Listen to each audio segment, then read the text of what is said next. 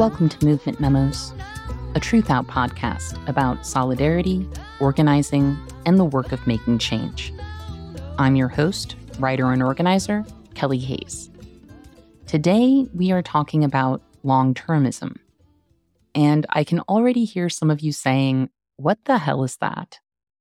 Which is why it's so important that we have this conversation. Long termism is a school of thought that has gained popularity in Silicon Valley and much of the tech world. And it's an ideology that's come a long way in a fairly short period of time. Proponents say it's a set of ethical views concerned with protecting and improving the long run future, which sounds innocuous or even good, really. But as we'll discuss today, the ideas invoked by long termists are cultish and often devalue the lives and liberty of people living in the present. And unfortunately, there is currently a lot of power and money behind them. In fact, computer scientist Timnit Gebru has argued that long termism has become to the tech world what Scientology has long been to Hollywood an almost inescapable network of influence that can govern the success or failure of adherents and non adherents. One of the reasons I find long termism frightening is that while it has gained a whole lot of financial, political, and institutional momentum, some of the smartest people I know still don't understand what it is or why it's a threat. I wanted to do something about that. So, our first block of episodes this season will be an exploration of tech issues, including what activists and organizers need to know about artificial intelligence, and a discussion of the kind of storytelling we'll need in order to resist the cultish ideas coming out of Silicon Valley and the tech world. Today, we will be hearing from Émile P. Torres. Émile is a philosopher and historian whose work focuses on existential threats to civilization and humanity. They have published on a wide range of topics, including machine superintelligence, emerging technologies, and religious eschatology, as well as the history and ethics of human extinction. Their forthcoming book is Human Extinction A History of the Science and Ethics of Annihilation. I am a big fan of Émile's work, and I am excited for you all to hear their analysis of long termism and why we urgently need to educate fellow organizers about it. I feel sure that once most people understand what long termism and the larger TESCREAL bundle of ideologies are all about, and we'll explain what we mean by TESCREAL in just a bit, a lot of people will be concerned, appalled, or just plain disgusted and understand that these ideas must be opposed. But when a movement backed by billionaires is gaining so much political, financial, and institutional momentum without the awareness of most activists and everyday people, we're basically sitting ducks. So I'm hoping that this episode can help us begin to think strategically about what it means to actively oppose these ideas. It's great to be back, by the way, after a month long break during which I did a lot of writing. I also had the opportunity to support our friends in the Stop Cop City movement during their week of action in Atlanta. I am grateful to Truthout for a schedule that allows me to balance my activism and my other writing projects with this show, which is so dear to my heart. This podcast is meant to serve as a resource for activists, organizers, and educators so that we can help arm people with the knowledge and analysis they need to make transformative change happen. As our longtime listeners know, Truthout is a union shop. We have not laid anyone off during the pandemic, and we have the best family and sick leave policies in the industry. So if you would like to support that work, you can subscribe to our newsletter or make a donation at truthout.org. You can also support the show by sharing your favorite episodes, leaving reviews on the streaming platforms you use, and by subscribing to Movement Memos wherever you get your podcasts.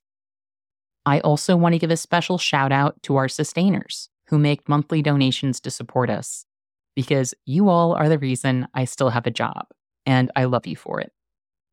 And with that, I am so grateful you're all back here with us for our new season, and I hope you enjoy the show.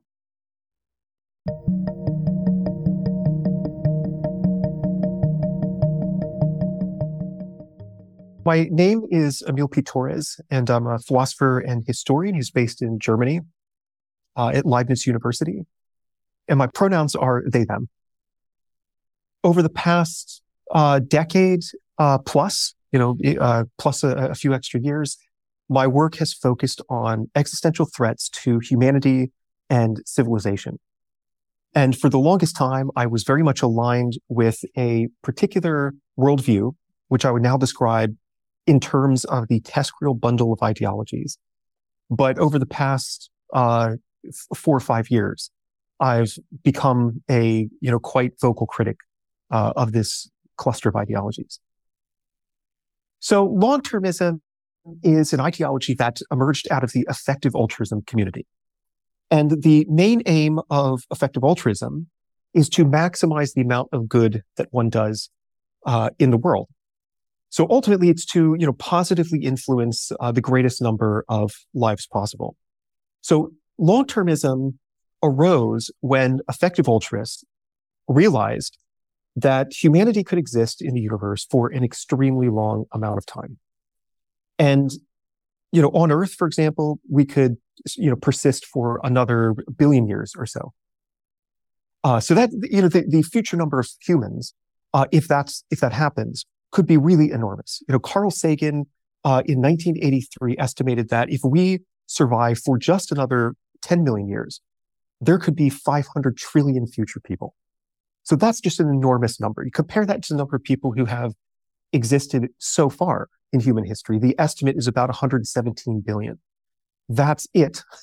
so, you know, 500 trillion is just, just a much larger number. And that's just the next 10 million years.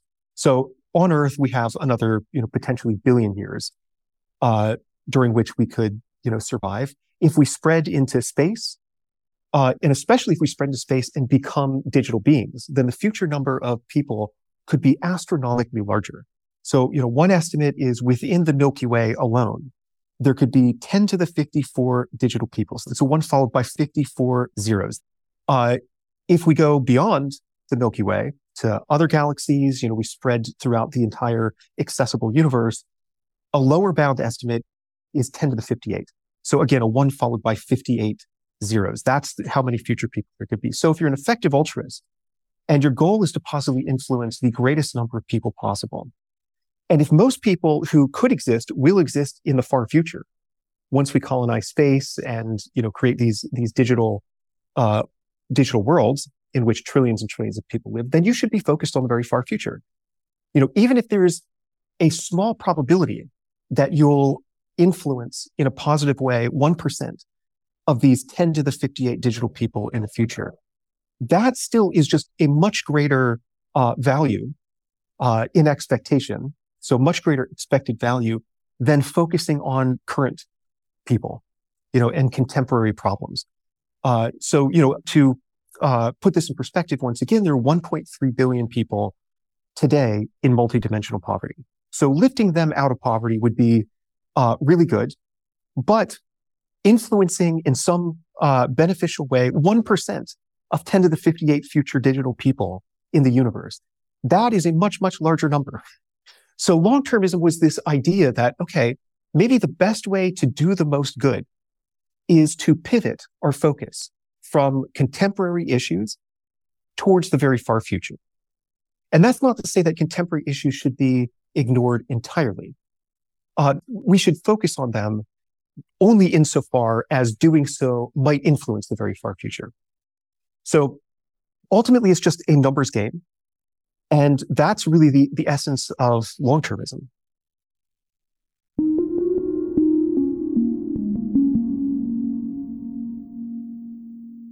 we are going to dive more deeply into the implications of this long termist idea that we need to focus on and prioritize outcomes in the deep future.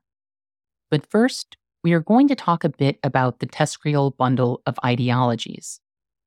TESCREAL is an acronym that can help us understand how long termism connects with some of the other ideologies and concepts that are driving the new space race, as well as the race to create artificial intelligence.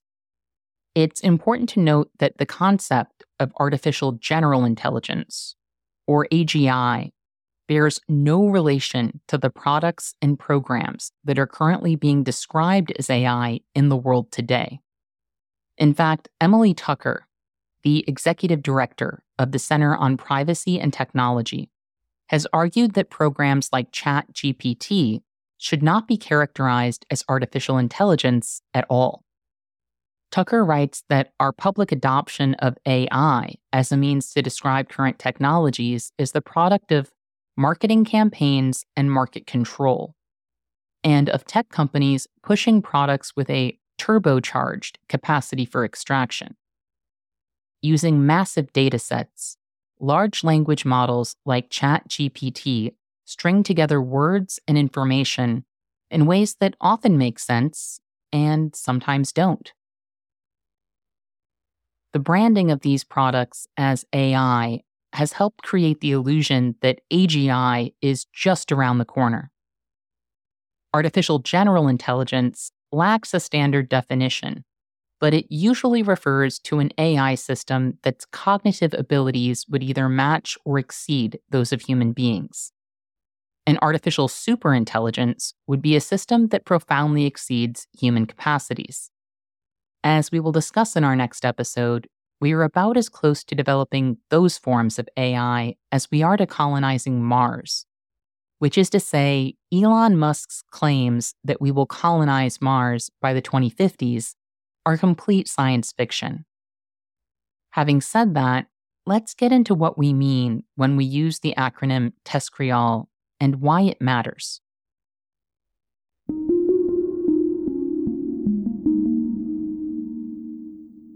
The acronym TESCREAL was coined by myself while writing an article with Dr. Timnit Gebru, uh, who's this this world renowned uh, computer scientist who used to work for Google uh, and then was fired after sounding the alarm about algorithmic bias.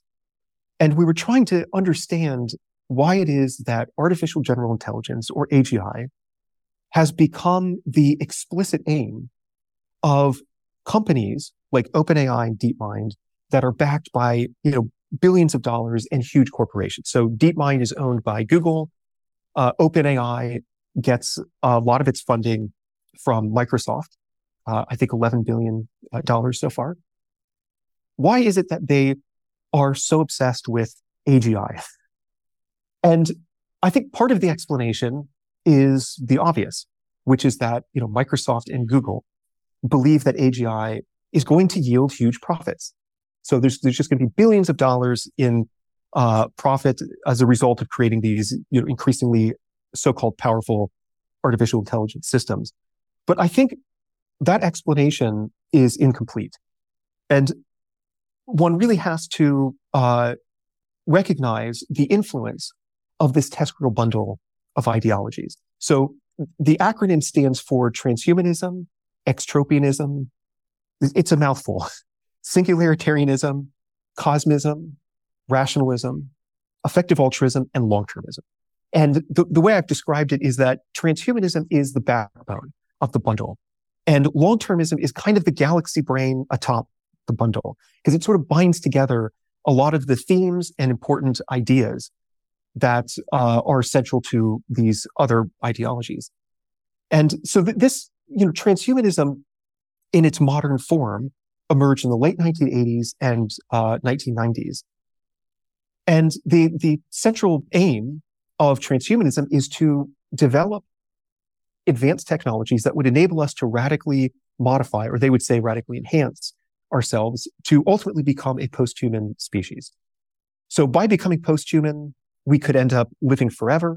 We could, you know, maybe abolish all suffering radically enhance our cognitive systems, uh, augment our cognitive systems so that we ourselves become super intelligent, uh, and ultimately, you know, usher in this kind of utopian world of immortality and endless pleasure.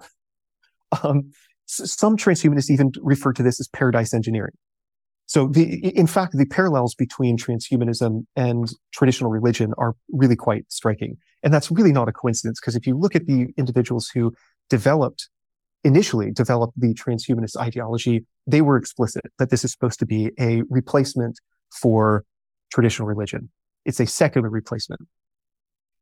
And so AGI was always pretty central to this vision because once we create AGI, if it is controllable, so if it if it uh, uh, behaves in a way that aligns with our intentions, then we could instruct it to solve all of the world's problems.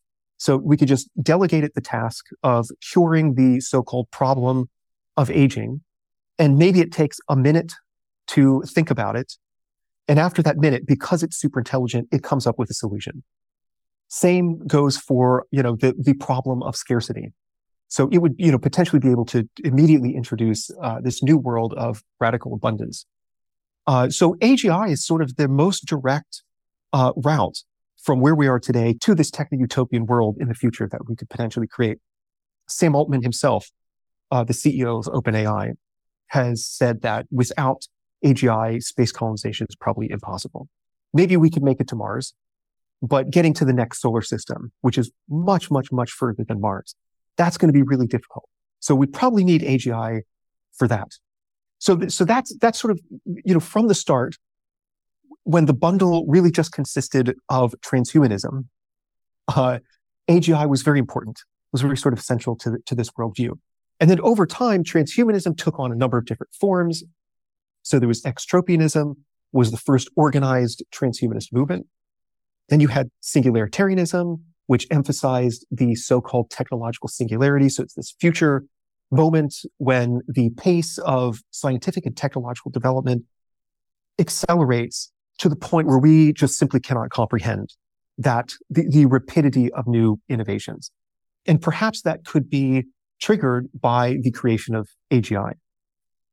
Because since AGI is by definition at least as smart as humans, and since the task of designing uh, increasingly powerful AI systems is an intellectual task, if we have this system that's just as as uh, has our level of quote unquote intelligence, then it could take over that task of designing better and better machines. So you'd get this uh, what they would call recursive self improvement. It's a it's a positive feedback loop whereby the more capable the AI system becomes, the uh, better positioned it is to create even more capable AI systems, and so on and so on. So that's that's another notion of the singularity. Uh, so for the singularitarian version of transhumanism, AGI really is just right there, center stage.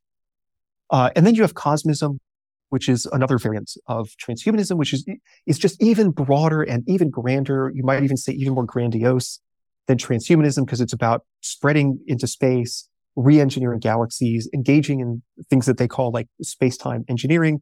Uh, the creation of scientific magic is another term that, that they use. And th- this particular view of the future has become really central to long-termism. Uh, so to get to the other letters in the acronym real fast, rationalism is basically a spin-off uh, of the transhumanist movement that is based on this idea that, okay, we're going to create this techno-utopian future in the world. That's going to require a lot of quote unquote smart people doing very smart things. So let's take a step back and try to figure out the best ways to optimize our smartness. In other words, to become uh, maximally rational. So that's that's the heart of rationalism. And then EA is what I had uh, mentioned before, which actually was greatly influenced by rationalism. Whereas rationalists focus on optimizing our rationality, effective altruists focus on optimizing our morality. And again, from the, uh, uh, if you're an EA who's trying to optimize uh, your morality by increasing the amount of good you do in the world, once you realize that the future could be huge and we could colonize space, create these vast uh, computer simulations in which trillions and trillions of digital people uh, supposedly live happy lives, then it's, it's only rational to focus on the very far future rather than on the present. So that's the TESCREAL bundle in a nutshell. Again, transhumanism is the backbone. Long-termism is the galaxy brain that sits atop the bundle. And it's, it's this bundle of ideologies that has become hugely influential in Silicon Valley, the tech world more generally. Elon Musk calls long-termism, quote, a close match for my philosophy. Sam Altman is a transhumanist, uh, who, whose vision of the future aligns very closely with cosmism and long-termism. Uh, and according to a New York Times uh, profile of Sam Altman, he's also a product of the effective altruist and rationalist communities. So this ideology is everywhere. I mean, it's it's even infiltrating major governing international governing bodies like the United Nations.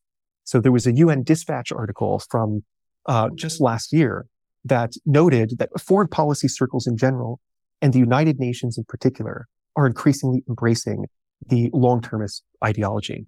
And if you embrace long-termism, there is a sense in which you embrace uh, the core commitments of many of the other TESCREAL ideologies. So it's really, really important for people to understand what this bundle of ideologies is because it's become so hugely influential and is shaping our world right now and will continue to shape it for the foreseeable future.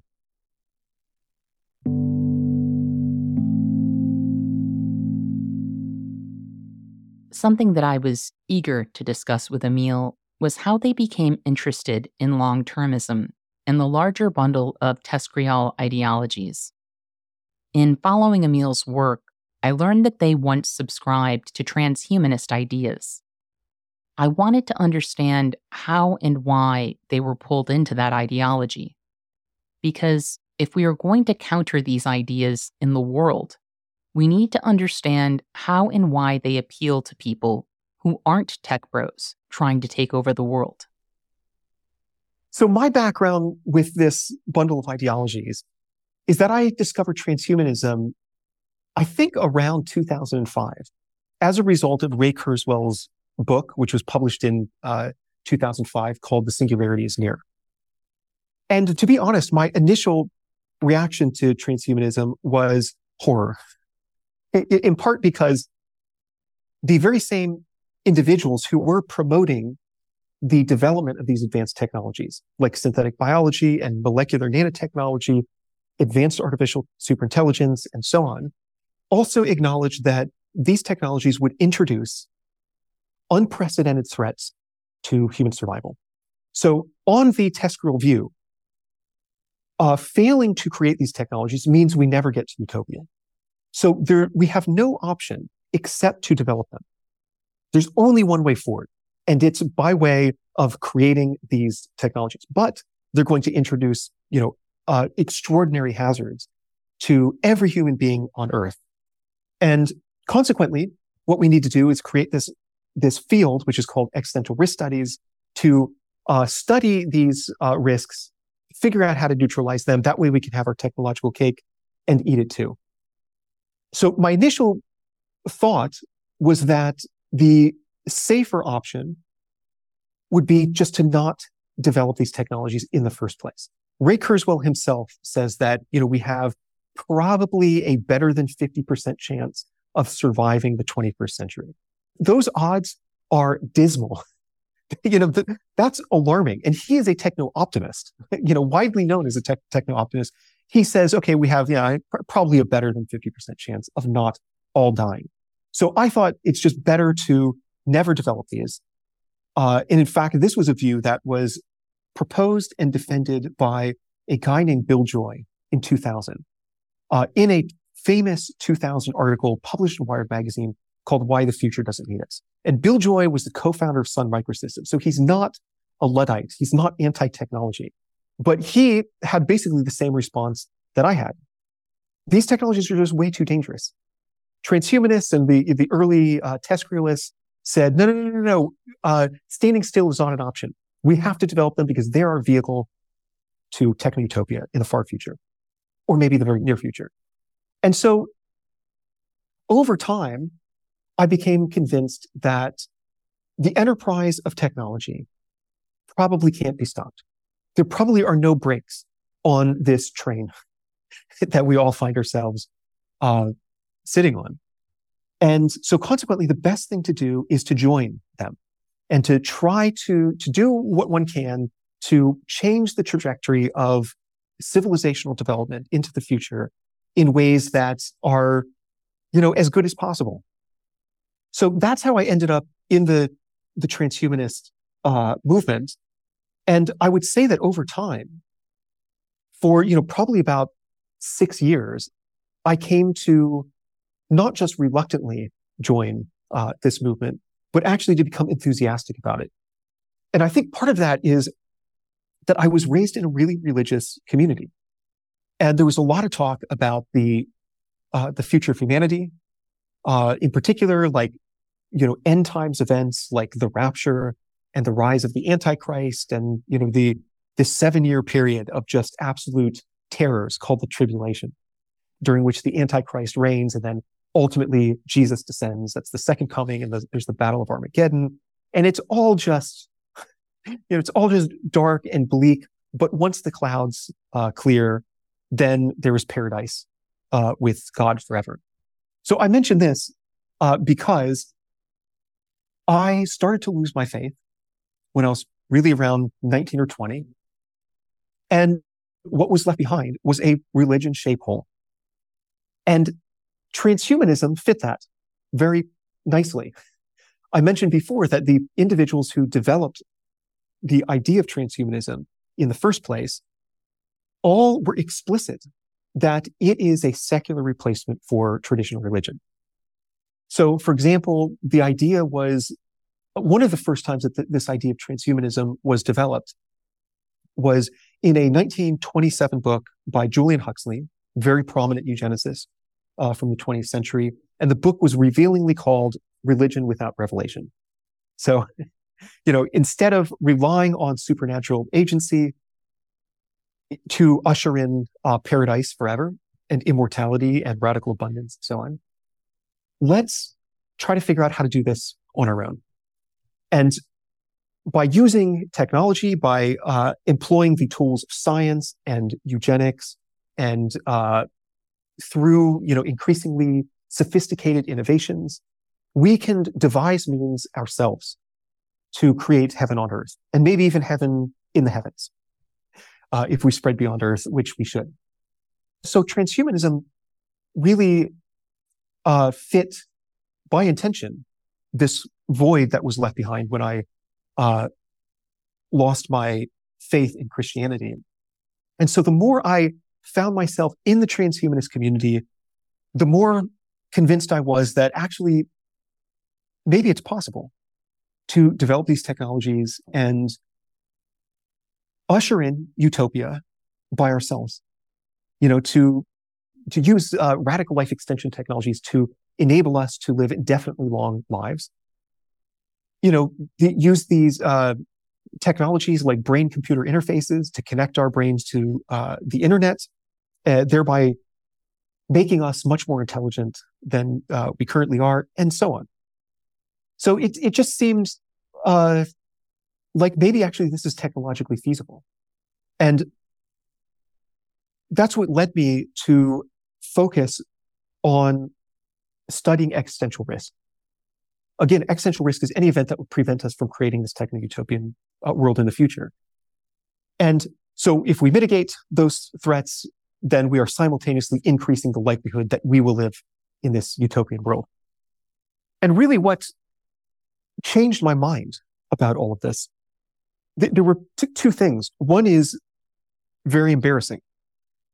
And it's that I actually started to read scholars who aren't white men. And so I got a completely different perspective over several years, sort of diving into uh, this non-white male literature on what the future could look like. So that, that was a bit of an epiphany for me that actually the, the vision of utopia that is at the heart of the TESCREAL bundle is deeply impoverished. And I think I now believe that its realization would be catastrophic for most of humanity. Uh, I mean, if you look in the TESCREAL literature, you will find virtually zero reference to uh, ideas about what the future ought to look like from uh, non-Western perspectives, such as indigenous, Muslim, Afrofuturism, feminist, disability, uh, rights, queerness, uh, and so on. These perspectives. There's just no reference to what the future might look like uh, from these alternative uh, vantage points, and consequently, you just end up with this this very homogenized, like I said, just deeply impoverished view of what the future should be. I mean, we just need to go out uh, into space, create these vast computer simulations where there are just trillions and trillions of digital people who are all for some reason living these happy lives, being productive, maximizing economic productivity. In the process, we, you know, subjugate nature. We plunder the cosmos for all of its resources. This is what long-termists call our cosmic endowment of negentropy, which is just negative entropy. So it's just usable uh, energy that is usable to us in order to create value structures like human beings. That's literally how some long-termists refer to uh, to future people, just value structures.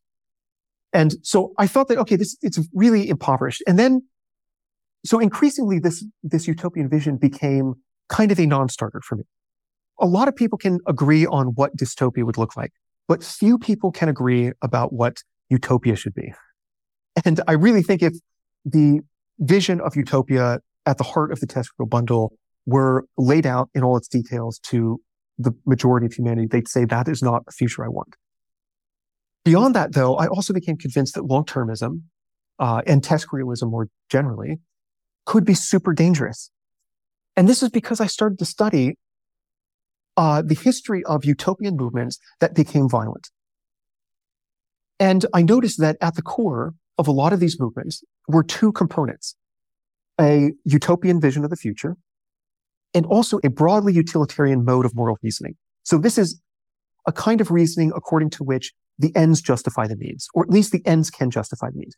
And when the ends are literal utopia, what is off the table for ensuring that we reach that utopia?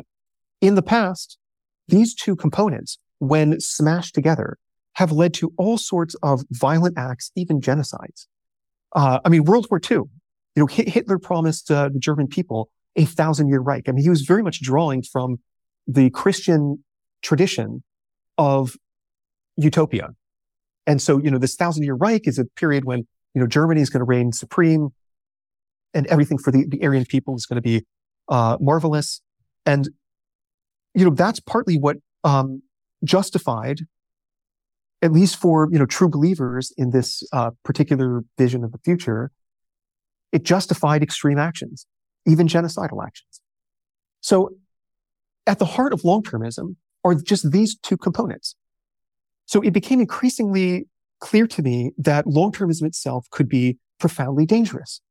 If there are true believers out there who really do expect there to be this utopian future among the heavens full of astronomical amounts of value, 10 to the 58 happy digital people, then it's not difficult to imagine them in a situation where they justify to themselves the use of extreme force, maybe even violence, maybe even something genocidal in order to achieve those ends.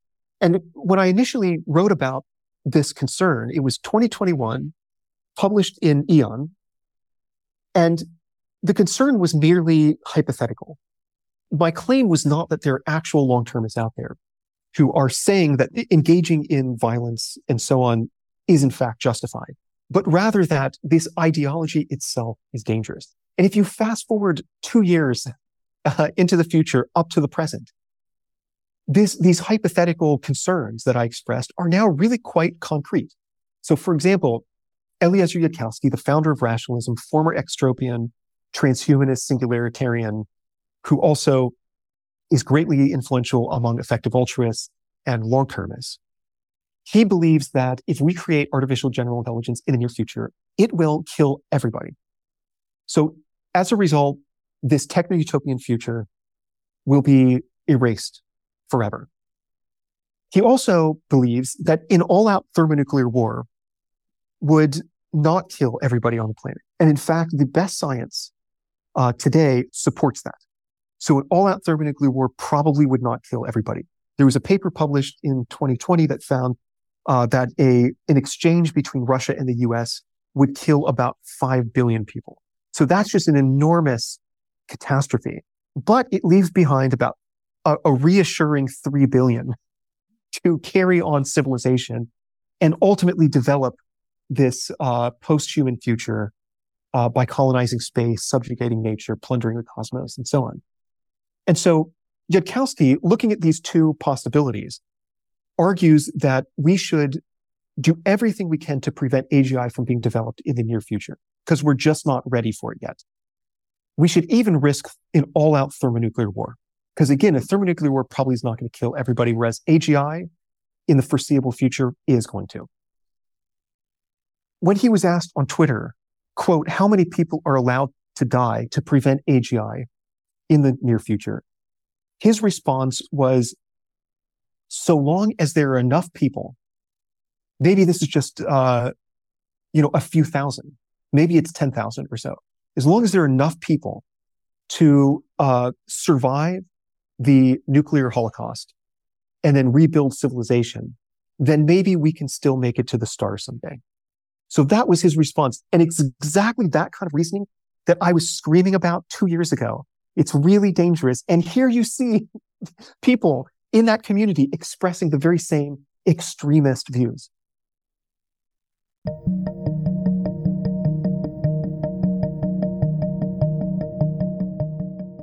I started hearing about long termism last year, around the time that Elon Musk launched his bid to acquire Twitter.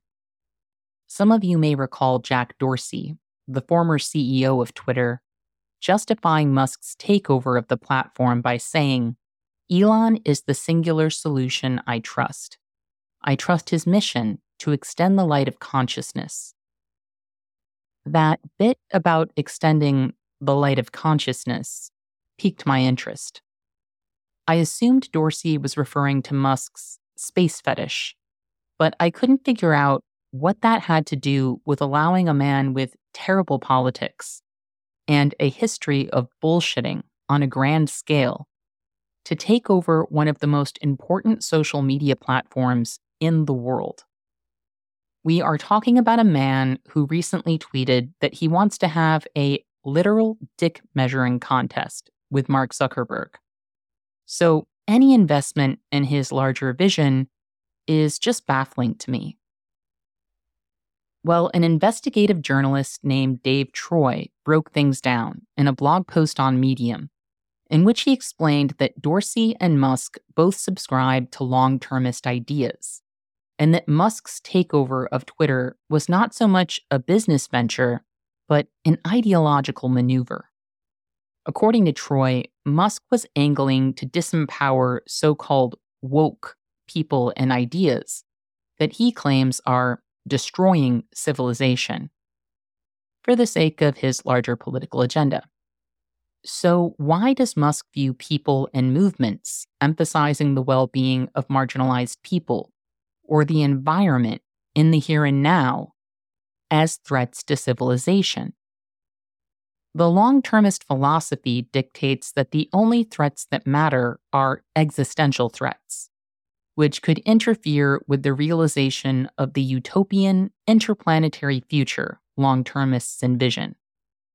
The only goals that matter are the advancement of AI and the new space race, because those two pursuits will supposedly allow us to maximize the number of happy future people, including vast numbers of digital people, to such a degree that our concern for those enormous future communities should outweigh any concern we have for people who are suffering or being treated unfairly today.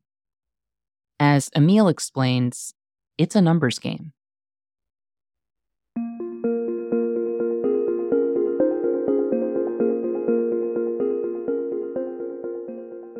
Everybody counts for one, but there could be 10 to the 58 digital people in the future, whereas there are only 8 billion of us right now.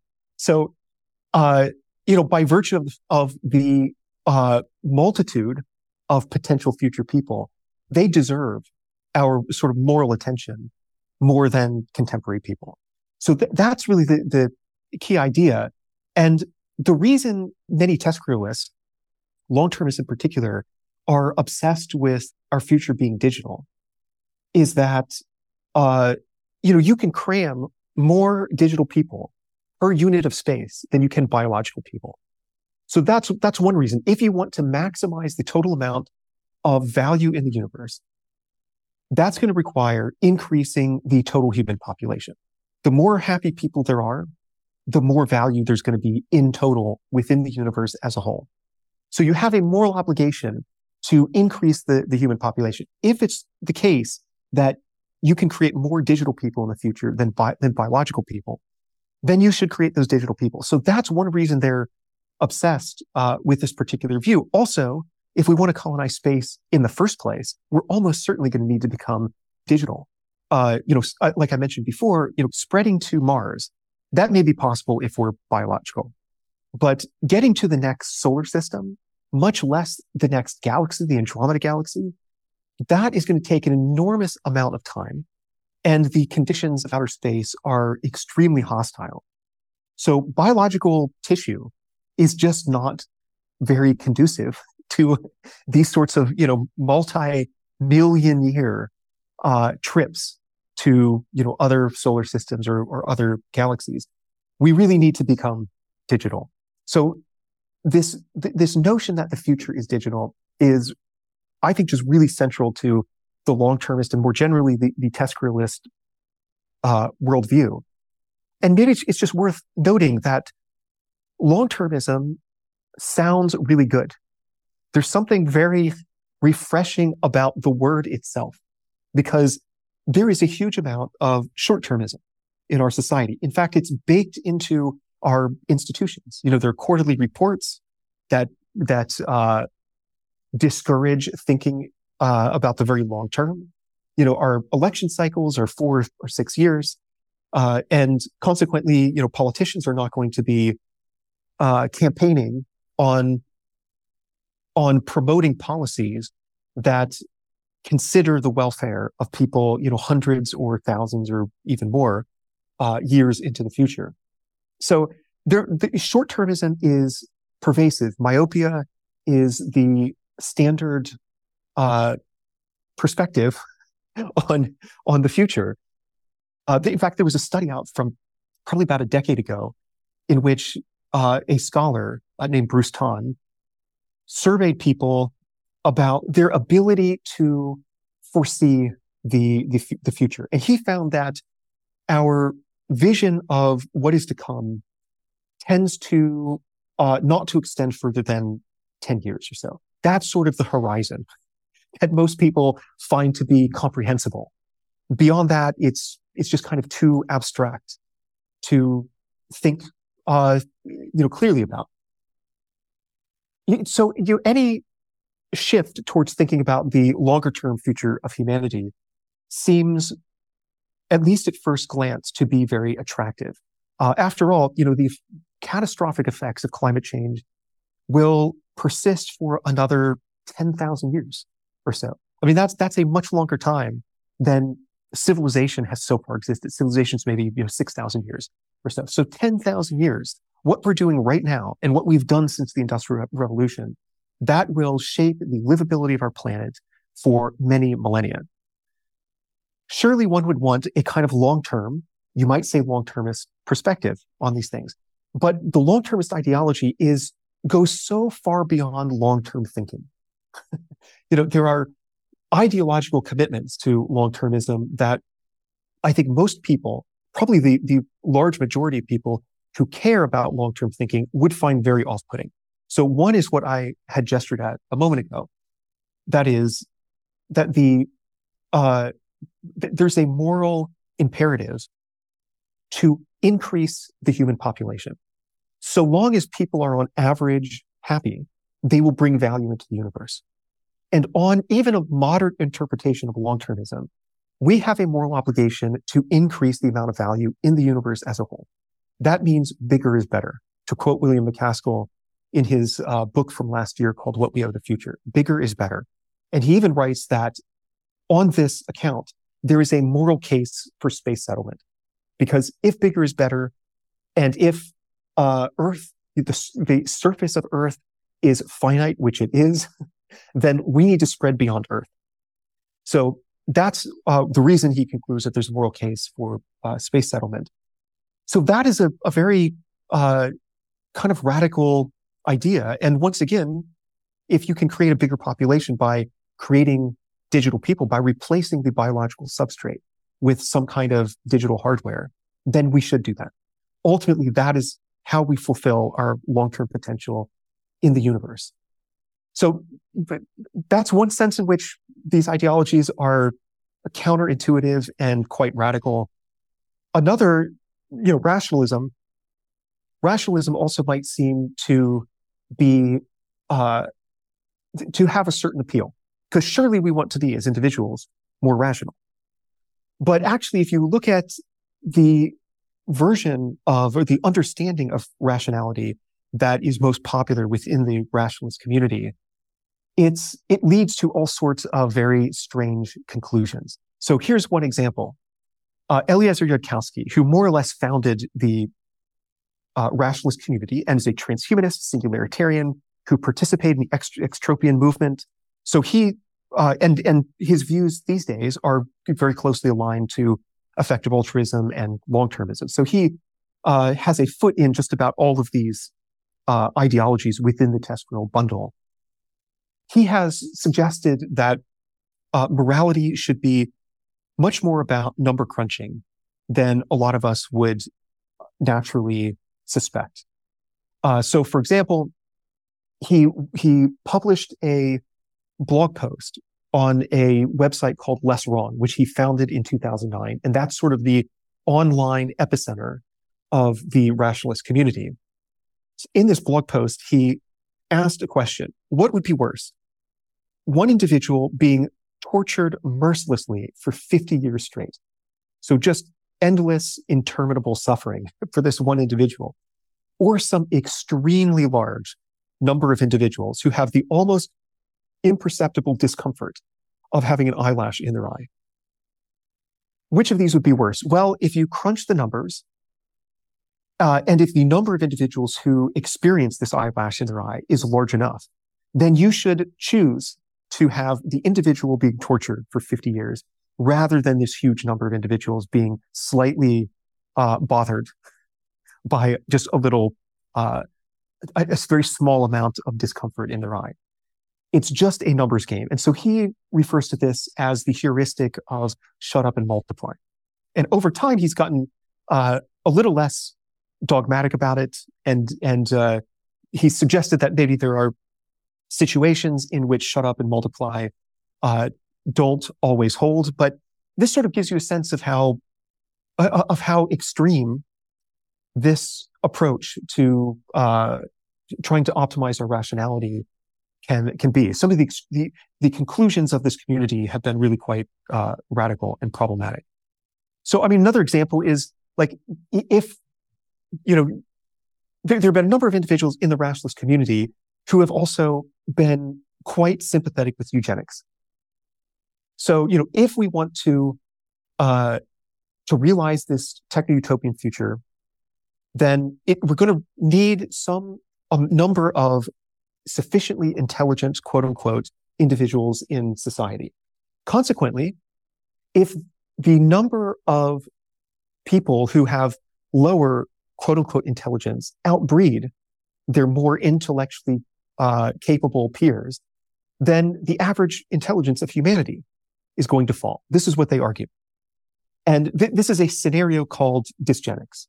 It's a, ter- that, that is a term that goes back to the early uh, 20th century eugenicists, uh, many of whom were, were uh, motivated or inspired by certain racist, ableist, classist, sexist, and otherwise elitist views those views are still all over the place in the, the rationalist community.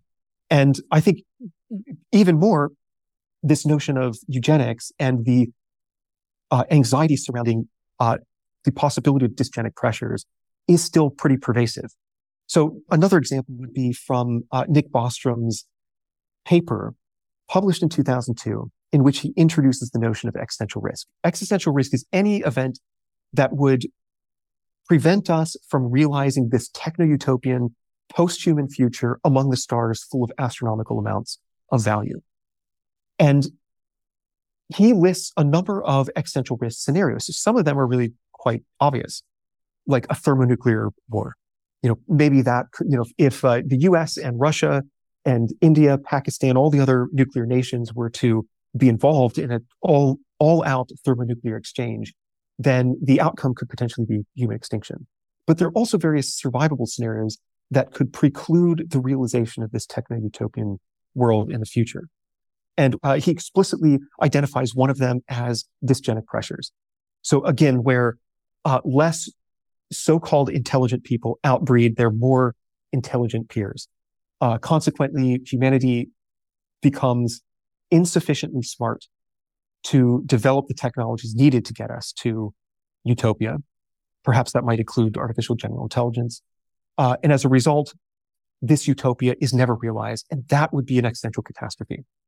So this is just a, a sense of, of how radical and extreme some of the views are in this community.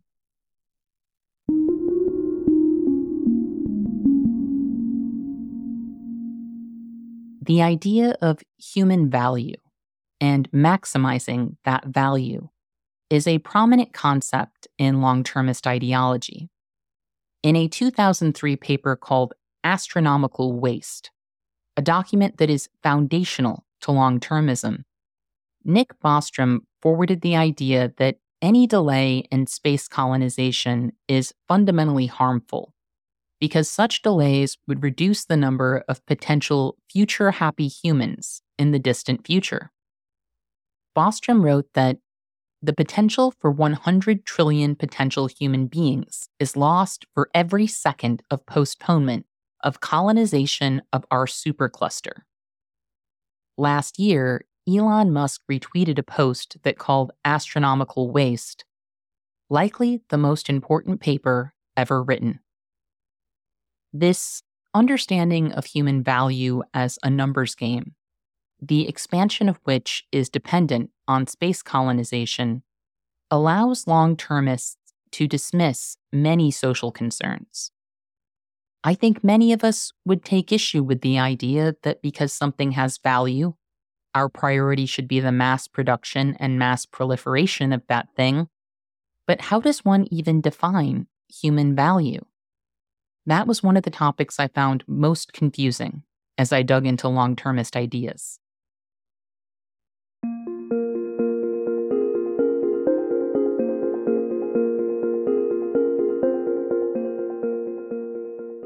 What is the value that they're referring to when they talk about maximizing value? It depends on who you ask. So some would say that what we need to do as a species right now is first and foremost address the problem of mitigating existential risk. Once we do that, we end up in a state of existential security. That gives us some breathing room. So we, we figure out how to, you know, eliminate the threat of thermonuclear war to uh, develop uh, nanotechnology or, or, you know different kinds of synthetic biology uh, in a way that is not going to threaten our continued survival. So once we have obtained existential security, then there is this epoch, this period that they call the long reflection. And this could be centuries or millennia when we all get together uh, all humans around the world, and we just focus on trying to solve some of the perennial problems in in philosophy. What do we value? What should we value? What is this thing that we should uh, try to maximize in the future? Is it happiness? You know, one of the main theories of value within philosophy is called hedonism. And so this states that the only intrinsically valuable thing in the whole universe is happiness or pleasure. There are other theories that say, no, it's actually something like satisfy desires, or there are yet still other theories that would say it's things like knowledge and friendship, uh, and you know, science and and the arts, in addition to happiness. But how exactly we understand value is a bit orthogonal to the long-termist argument because what they will say is that the future could be huge. If we colonize space, and we, you know, create all of these digital people, the future could be enormous. That means that whatever it is you value, there could be a whole lot more of it in the future. So the real key idea is this notion of value maximization. So you, you could ask the question, what is the appropriate response to intrinsic value? Whatever it is that has intrinsic value, what's the right way to respond to that? And the long termists would say, maximize it. You know, if, if you value walks on the beach, then two walks on the beach is going to be twice as good as one. You know, if you value great works of art, then a hundred great works of art is going to be twice as good as just 50 great works of art. So whatever it is you value, there should be more of it. And this idea that value should be maximized historically arose pretty much around the same time as capitalism. And, and it, it's, is associated with a particular ethical theory called utilitarianism. And I don't think it's a coincidence that utilitarianism and capitalism arose at the same time. Because utilitarianism is, is really a very quantitative way of thinking about morality. It's the fundamental precept is that value should be maximized. And consequently, there are all sorts of parallels between it and uh, capitalism. I mean, you could sort of think of utilitarianism as, uh, you know, kind of a, uh, a branch of economics. um, you know, whereas capitalists are all about maximizing the bottom line, which is profit. Utilitarians uh, take the bottom line that should be maximized to, to be just value in a more uh, general, a more impersonal sense. So th- that's really the, the, the key idea. And it's worth noting that there are other answers to the question, what is the appropriate response to value? You know, you could say, well, actually, what you should do is, uh, when presented with something that is intrinsically valuable, you should treasure it or cherish it, love it, protect it, preserve it, uh, sustain it. You know, there's there's any number of uh, uh, uh, possible answers here that don't involve just increasing the total number of instances of that thing in the universe. So what, I think if you ask a lot of long-termists, they'll say that we should probably embrace some kind of pluralistic view of value. We don't really know what value is. It's, it's probably uh, includes happiness. So the more instances of happiness there are in the future, the better the universe becomes as a whole. But ultimately, you know, this is something we can decide during the, the long reflection. And by the way, this notion of the long reflection, I find to be a complete non-starter. Like when you think about all people around the world just sort of hitting pause on everything, sitting around, joining hands for a couple centuries or millennia to solve these perennial philosophical problems, to figure out what value is, that seems just, just absolutely entirely implausible. but nonetheless, this is part of the, the long-termist uh, blueprint for the future. So yeah, the key idea is that, whatever it is we value, it just, there just needs to be more of it.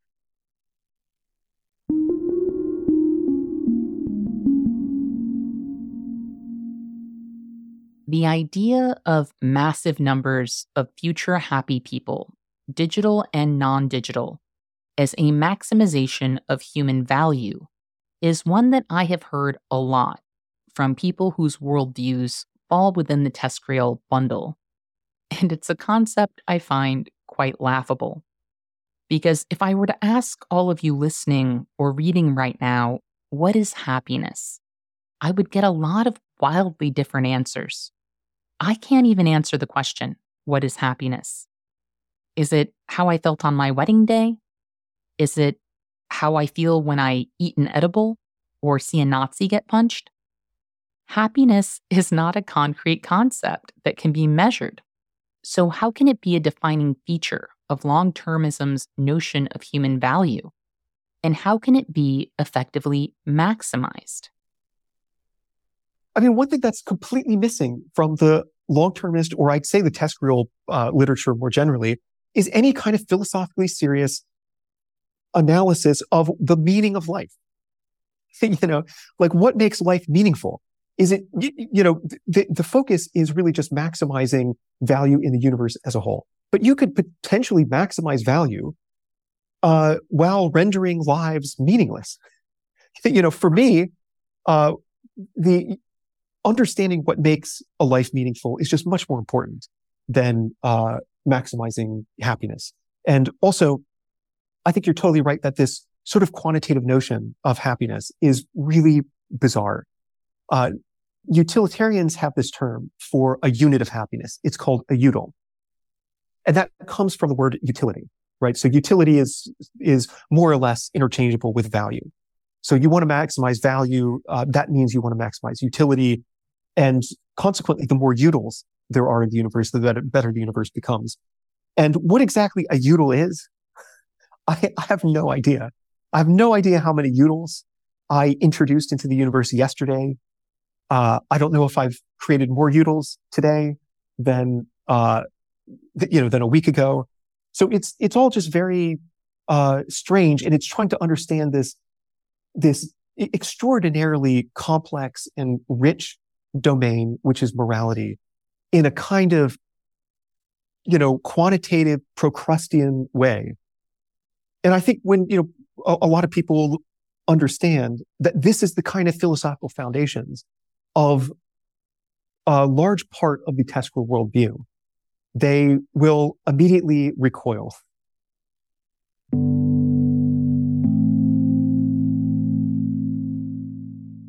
The concept of the util has me wondering how many utils I introduce by eating an edible, but we won't dwell on that. Anyway, the TESCREAL bundle is a relatively new concept. I personally find the acronym quite useful when exploring these ideas. But Émile and Timnit Gebru have received some fierce criticism for their ideas. In June, PhD student Eli Sennesh and James J. Hughes, who is the executive director of the Institute for Ethics and Emerging Technologies, published a Medium post called Conspiracy Theories, Left Futurism, and the Attack on TESCREAL, which levels some harsh critiques of Émile and Timnit Gebru's work, including the idea that the ideologies in the TESCREAL acronym can be bundled together at all. I have a lot of issues with this piece, which we don't have time to dive into today, but I wanted to give Émile a chance to respond to some of the piece's criticisms of their work and ideas.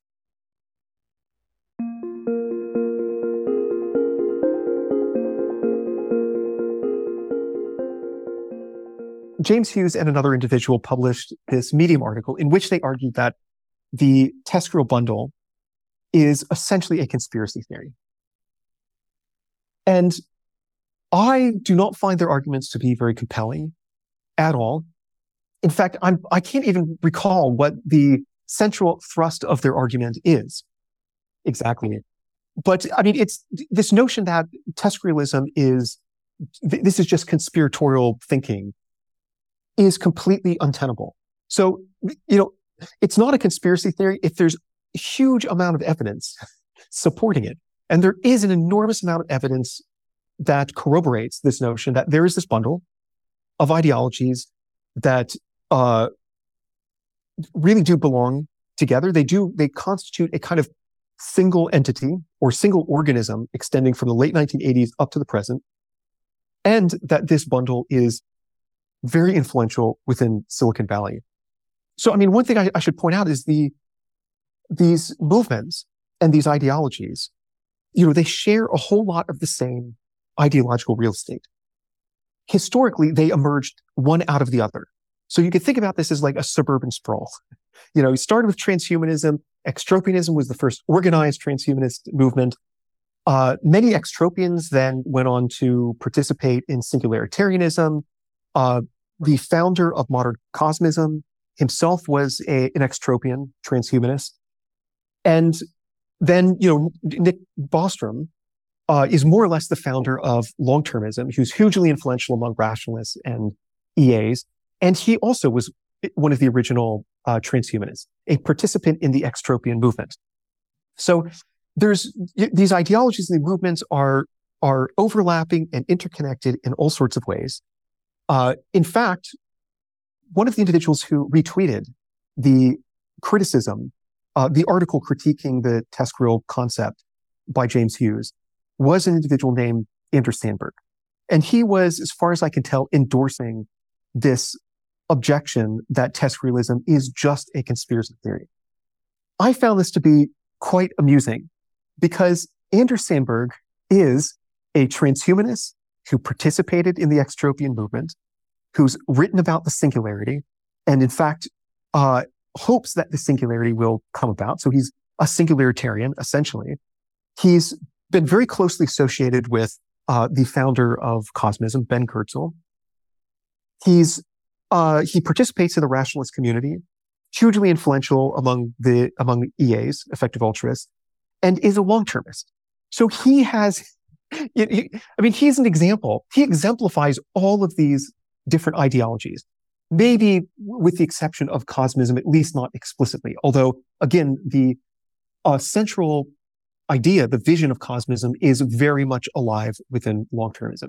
So there's an individual who is basically at the very heart of the TESCREAL movement, who's retweeting this claim that TESCREALism is just a conspiracy theory.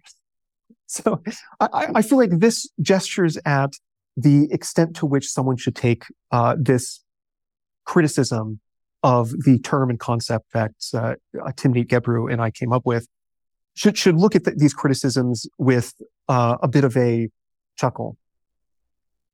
The article also argues that some of these ideologies have progressive wings or progressive underpinnings, and that we disregard or wrong those progressive adherents who could be our allies when we engage in some of the generalizations that they claim are inherent in the bundling of TESCREAL. This is a terrible argument on its face because there have always been oppressive and reactionary ideas that have spread on both the left and right, even if they were concentrated on the right. And that remains true today. Transphobic ideas are a prime example in our time, as those ideas are primarily pushed by the right, but can also be found among liberals and people who identify as leftists. I mean, it's also worth noting that oh, you know eugenics throughout the 20th century, we associate it with the fascists, right, with Nazi Germany, but it was hugely popular uh, among progressives as well as fascists. The whole political spectrum well, there were individuals along the entire political spectrum who were all gung ho about eugenics. And so just because something is progressive doesn't mean that it's not problematic.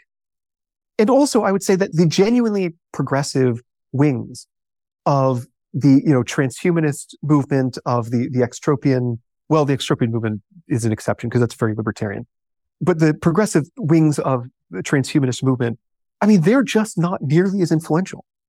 And so this notion of the TESCREAL bundle absolutely makes room for all sorts of nuances. I'm not saying that all transhumanists are TESCREALists. you know, I'm not saying that all EAs are TESCREALists. There are plenty of EAs who think long-termism is nuts and want nothing to do with long-termism.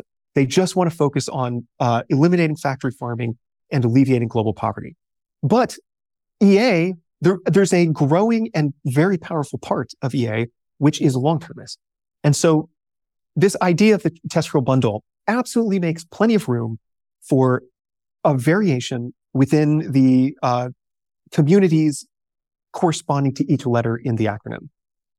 So it, that was another reason I, I, found the the article to kind of miss the the target, because my and Gebru's claim is not that every transhumanist and every singularitarian is a TESCREAList. It's just that the most powerful figures within these communities are TESCREALists. And I, I think that's really the key idea.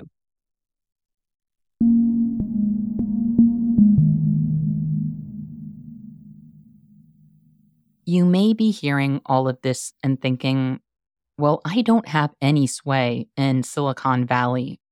So, what the hell am I supposed to do about all this? If you're feeling that way, I want you to stop and think about how most people would feel about long termism as a concept if they had any notion of what we've discussed here today. Simply shining a light on these ideas is an important start. We have to know our enemies, and not enough people know or understand what we are up against when it comes to long termism or TESCREAL.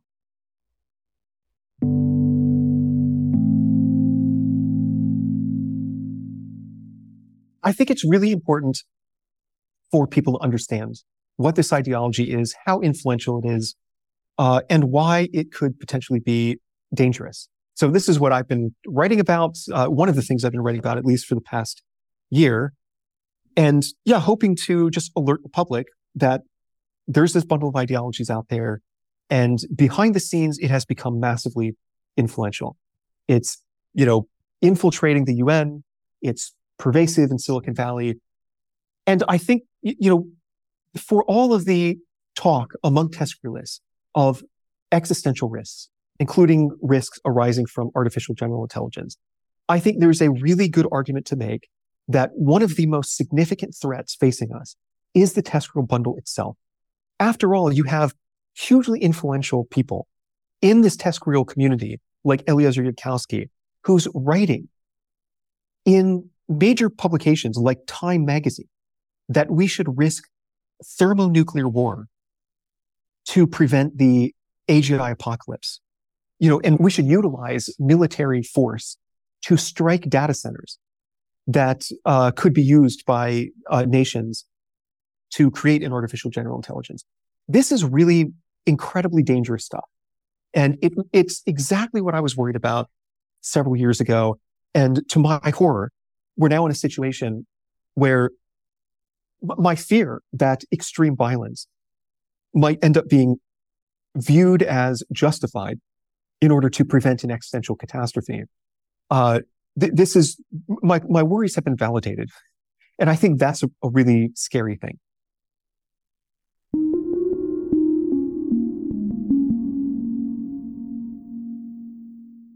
Émile also has an upcoming book that will be released in July, which I'm really excited about.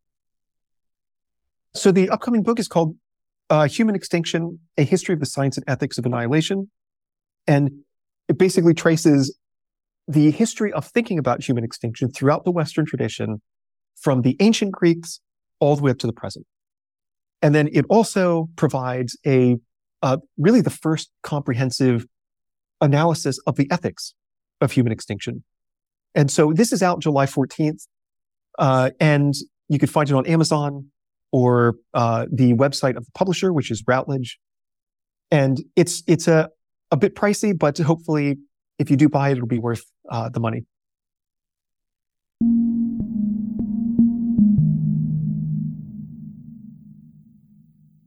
I got so much out of this conversation, and I hope our readers and listeners have as well. For me, the bottom line is that in long termism, we have an ideology where suffering, mass death, and even extreme acts of violence can all be deemed acceptable if these actions support the project of extending the light of consciousness through space colonization and the development of AGI. It's important to understand just how disposable you and I and everyone suffering under white supremacy, imperialism, and capitalism are, according to this ideology. And while long termism may be relatively new to many of us, the truth is, its adherents have been working for years to infiltrate educational institutions, policymaking organizations, and government structures. So we are talking about a social and political project that is well underway.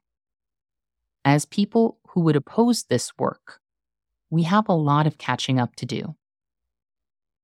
I also think Émile's point about transhumanism filling a religion sized hole in their life at one time is also a really important thought for activists to consider. Because a whole lot of people are walking around with a religion sized hole in their worldview. We are living through uncertain, catastrophic times.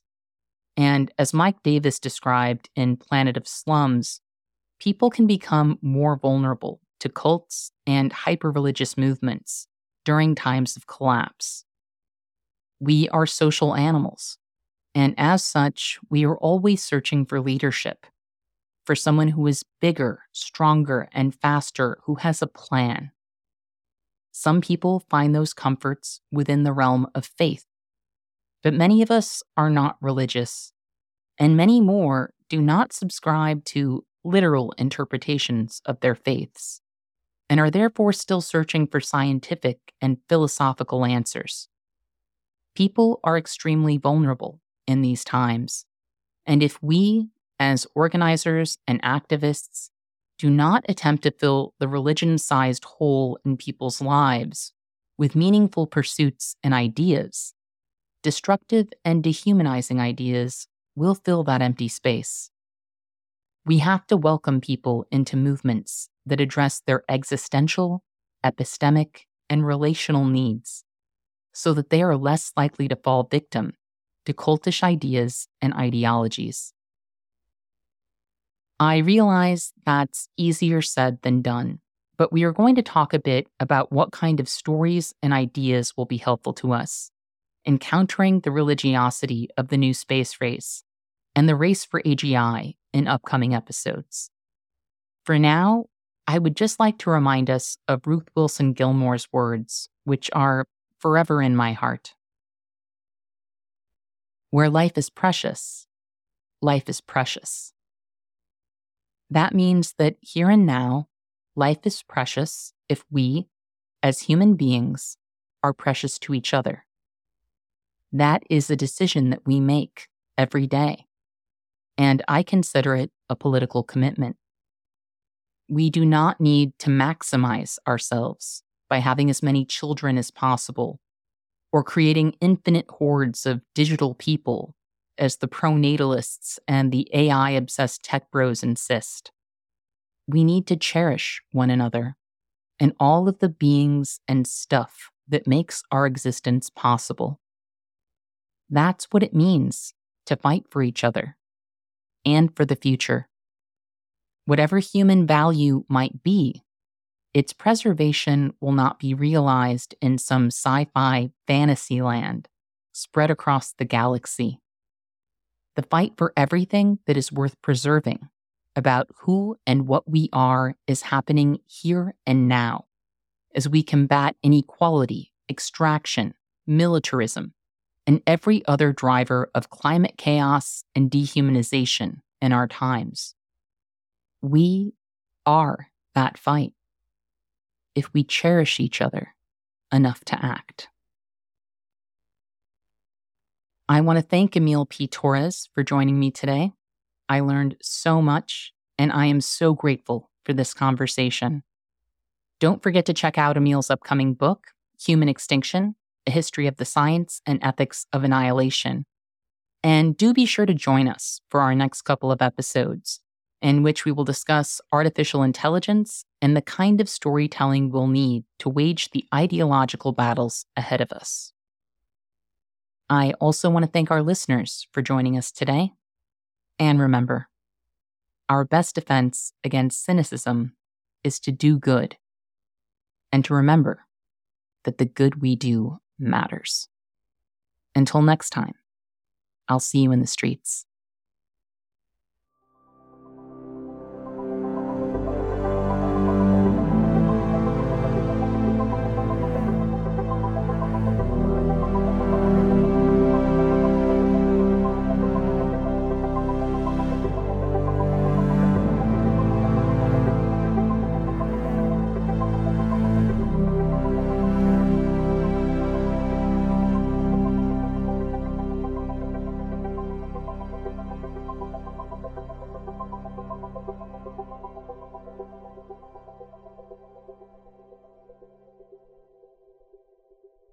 Thank you for listening to Movement Memos.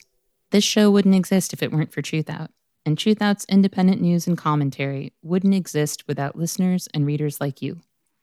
We have no paywalls, no corporate sponsors, and no ads, except for fundraising appeals like this one. So if you can and would like to support our work, please consider dropping by truthout.org to make a donation today.